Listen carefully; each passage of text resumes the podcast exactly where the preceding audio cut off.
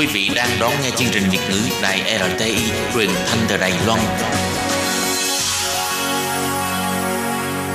Mời các bạn theo dõi tiết mục Cẩm nang sức khỏe do Tố Kim thực hiện.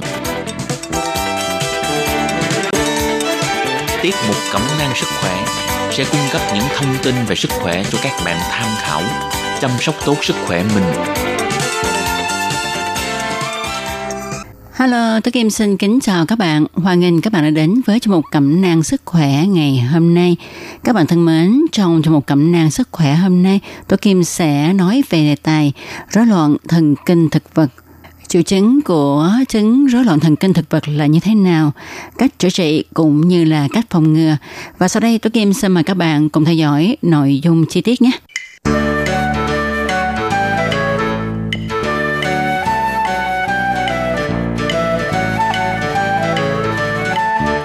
Bạn thân mến, chắc có lẽ chúng ta ai cũng thường nghe nói hay là có bạn bè, người thân mắc chứng ra mồ hôi tay, chân, có người ra mồ hôi đến ướt, nhũ giọt, bị rung, cảm giác tê lòng bàn tay, à, do đó gặp nhiều phiền phức trong giao tiếp xã hội.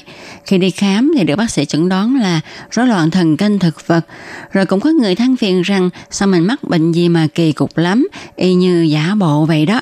Đôi khi tự nhiên mình thấy tim đập nhanh, thậm chí co thắt cả mạch vành làm cho mình đau ngực nhịp tim nhanh khiến cho mình có cảm giác hồi hộp, đánh chống ngực, đôi khi có cảm giác hận người. Đặc biệt, các cơn rối loạn này không liên quan gì đến sự gắng sức của mình, cũng như nó xuất hiện không có quy luật gì cả. Và những triệu chứng như vậy có thể kết thúc đột ngột làm cho người ngoài tưởng rằng mình giả bộ bệnh. Khi đi khám mới biết mình bị rối loạn thần kinh thực vật. Vậy chứng rối loạn thần kinh thực vật là gì ạ? À? Trước khi chúng ta tìm hiểu chứng rối loạn thần kinh thực vật là gì thì Tố Kim xin giới thiệu về hệ thần kinh thực vật nha. Thì hệ thần kinh thực vật mà ở Đài Loan gọi là sư ly 神经.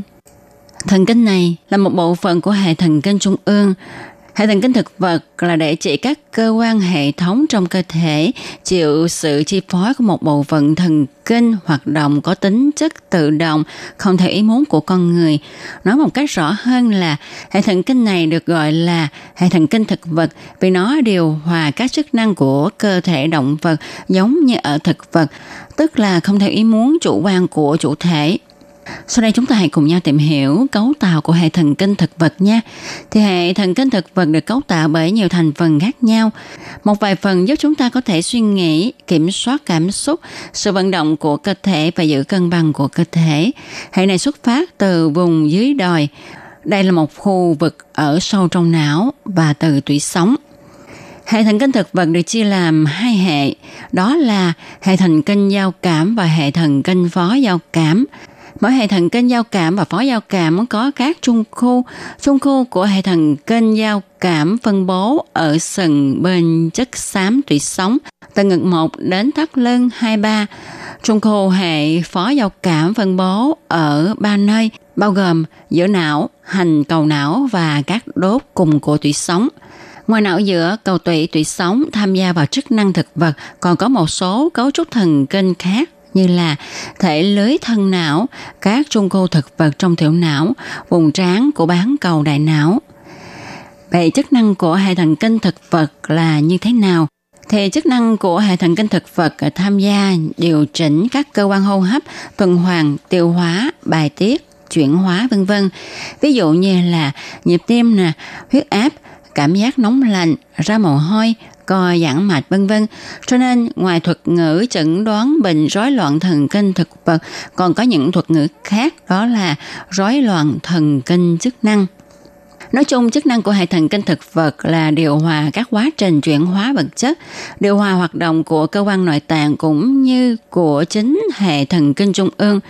Trong điều hòa chức năng của các cơ quan thường có sự tham gia của cả hai hệ thần kinh giao cảm và phó giao cảm. Tác dụng của giao cảm và phó giao cảm thường có mối quan hệ tương hỗ, tức là à, nó kích thích Đồng thời, các dây thần kinh giao cảm có tác dụng tăng cường chức năng của các dây thần kinh phó giao cảm. Ảnh hưởng của hệ thần kinh giao cảm và phó giao cảm lên chức năng của các cơ quan trong cơ thể diễn ra như sau. Tức là giao cảm thì làm giãn đồng tử, còn phó giao cảm thì làm co đồng tử. Giao cảm làm giảm mạch thì phó giao cảm làm co mạch. Giao cảm làm tăng nhịp tim thì phó giao cảm làm giảm nhịp tim. Giao cảm làm giảm nhu động và trương lực lòng ruột thì phó giao cảm làm tăng nhu động và trương lực của ruột. Hệ thần kinh thực vật gồm hệ thần kinh giao cảm và hệ thần kinh phó giao cảm. Sự mất cân bằng của hệ thần kinh giao cảm và phó giao cảm sẽ dẫn đến bệnh lý của hệ thần kinh thực vật. Vậy triệu chứng của rối loạn hệ thần kinh thực vật thì như thế nào?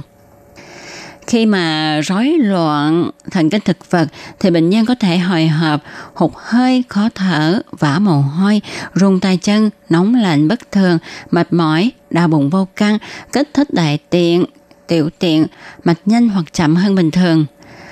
Chứng rối loạn thần kinh thực vật đã được nói đến vào những năm cuối của thế kỷ 17 và đầu thế kỷ 20 với chẩn đoán thấy chủ yếu ở những phụ nữ được gọi là có thần kinh yếu. Trong chiến tranh thế giới thứ nhất, các bác sĩ thường dùng từ này để chỉ những triệu chứng mà ngày nay người ta thường thấy ở những người có rối loạn liên quan đến stress với các triệu chứng mệt mỏi, yếu trong cơ thể, hoa mắt, chóng mặt, dễ ngã. Những lúc như vậy, họ thường được bác sĩ khuyên là nên nghỉ ngơi tại giường.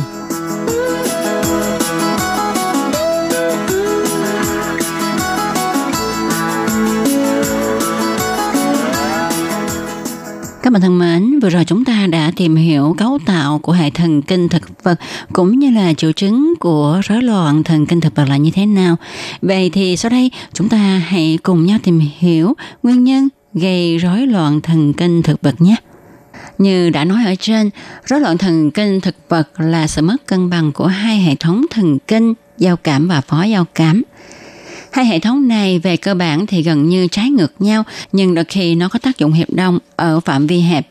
Tác động của hệ thần kinh giao cảm rất đa dạng trên hệ tim mạch, nó sẽ làm co mạch, tăng huyết áp, mạch nhanh, kích thích tiết mồ hôi. Trên hệ thần kinh hô hấp thì sẽ làm nhịp thở nhanh, nông. Vì vậy, khi cường chức năng giao cảm thì sẽ gây hồi hộp, trống ngực mạnh, tăng huyết áp, và mồ hôi, giảm co bóp, tiết dịch đối với một số cơ quan tiêu hóa như là dạ dày, túi mật, ruột, dịch vị dạ dày vân vân, co thắt cơ chân phế quản. Tác dụng của hệ thần kinh phó giao cảm thì ngược lại. Khi cường chức năng phó giao cảm sẽ làm chậm nhịp tim, tăng co thắt và tăng tiết dịch vị vân vân. Bình thường, có sự cân bằng giữa hai hệ thống giao cảm và phó giao cảm để duy trì các chức năng bình thường của cơ thể. Khi mà có rối loạn thì việc điều trị chủ yếu là để tạo sự cân bằng trở lại giữa hai hệ thống này. Nguyên nhân gây ra rối loạn thần kinh thực vật vẫn chưa được hiểu hết đầy đủ, nhưng nó có thể bao gồm những nguyên nhân sau. Thứ nhất là những bệnh do nhiễm virus, rồi những tổn thương ở não, do di truyền, những tư thế không tốt của cơ thể, ví dụ như là gây ra áp lực đối với những động mạch quan trọng hoặc là tạo áp lực đối với những dây thần kinh quan trọng trong cơ thể. Nguyên nhân nữa là có thể tiếp xúc với chất hóa học độc hại hay là khi có thai, bệnh di truyền của các tổ chức liên kết, bệnh lý tự miễn, đặc biệt là bệnh đái tháo đường, những bệnh lý thoái hóa thần kinh, ví dụ như là bệnh Parkinson, những bệnh lý chấn thương hoặc tổn thương làm tổn hại hệ thần kinh thực vật, ví dụ như chấn thương sọ não, chấn thương tủy sống. Thì khi mà bị rối loạn thần kinh thực vật thì có những biểu hiện như thế nào? Biểu hiện của rối loạn thần kinh thực vật thì rất là phong phú, đa dạng và thay đổi tùy theo từng người. Có những người cảm thấy cuộc sống vẫn bình thường đối với những rối loạn này, nhưng có những người thì cảm thấy những rối loạn này làm ảnh hưởng nghiêm trọng đến cuộc sống của họ. Những biểu hiện đó bao gồm cảm thấy đầu óc trến choáng hoặc là hoa mắt, chóng mặt, rối loạn giấc ngủ, thường là mất ngủ, hay đi đáy giấc, ăn nhanh no, thể hiện một sự nhạy cảm với ánh sáng quá mức.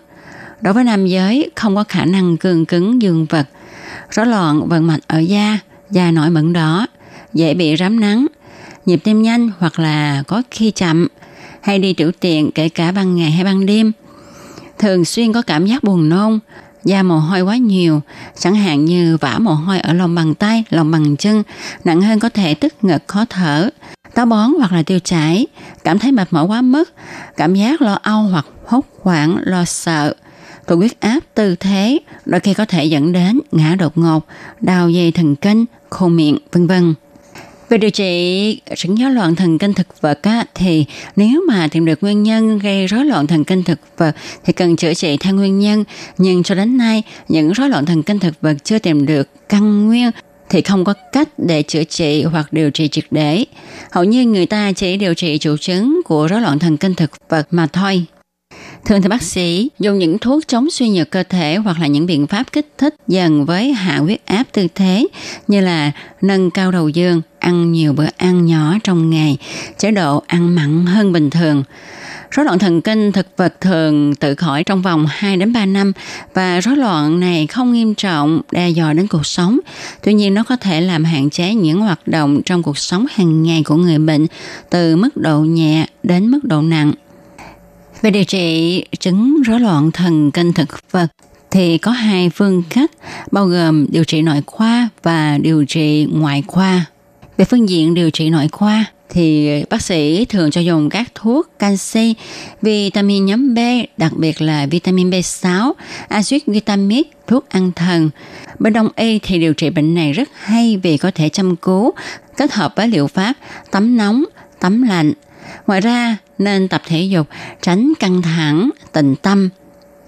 Về điều trị ngoại khoa thì có khi ha bác sĩ phải đặt ra nếu mà rối loạn thần kinh thực vật mà hiện tượng tăng tiết mồ hôi quá nhiều, đặc biệt là ở lòng bàn tay, lòng bàn chân do trạng thái cường chức năng giao cảm làm ảnh hưởng đến sinh hoạt, giao tiếp, ảnh hưởng đến lao động vân vân.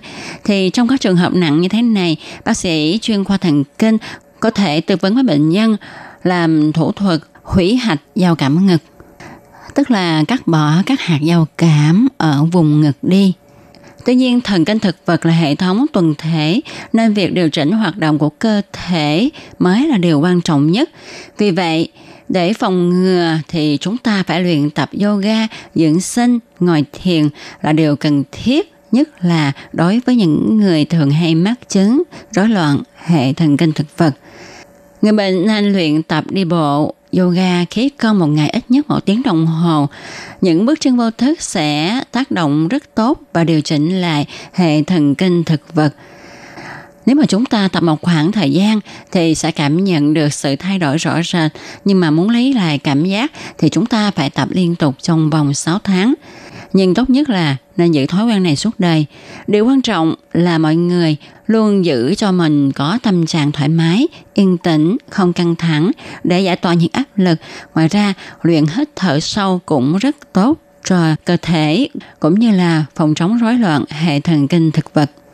Và một điều cũng rất là quan trọng nữa để phòng chống chứng rối loạn thần kinh thực vật nói riêng và tất cả các chứng bệnh nói chung đó là thường ngày chúng ta phải tập cho mình có một chế độ ăn uống lành mạnh cũng như là có một chế độ nghỉ ngơi tốt đều đặn tức là ngủ sớm, dậy sớm, năng tập thể dục và luôn giữ cho mình một cái tinh thần thoải mái, yêu đời, lạc quan.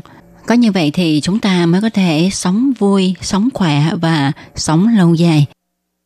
Các bạn thân mến, các bạn vừa đón nghe trong một cẩm nang sức khỏe ngày hôm nay với đề tài tìm hiểu về chứng rối loạn thần kinh thực vật do Tố Kim thực hiện. Tố Kim xin chân thành cảm ơn sự chú ý theo dõi của các bạn. Thân chào tạm biệt các bạn. Bye bye.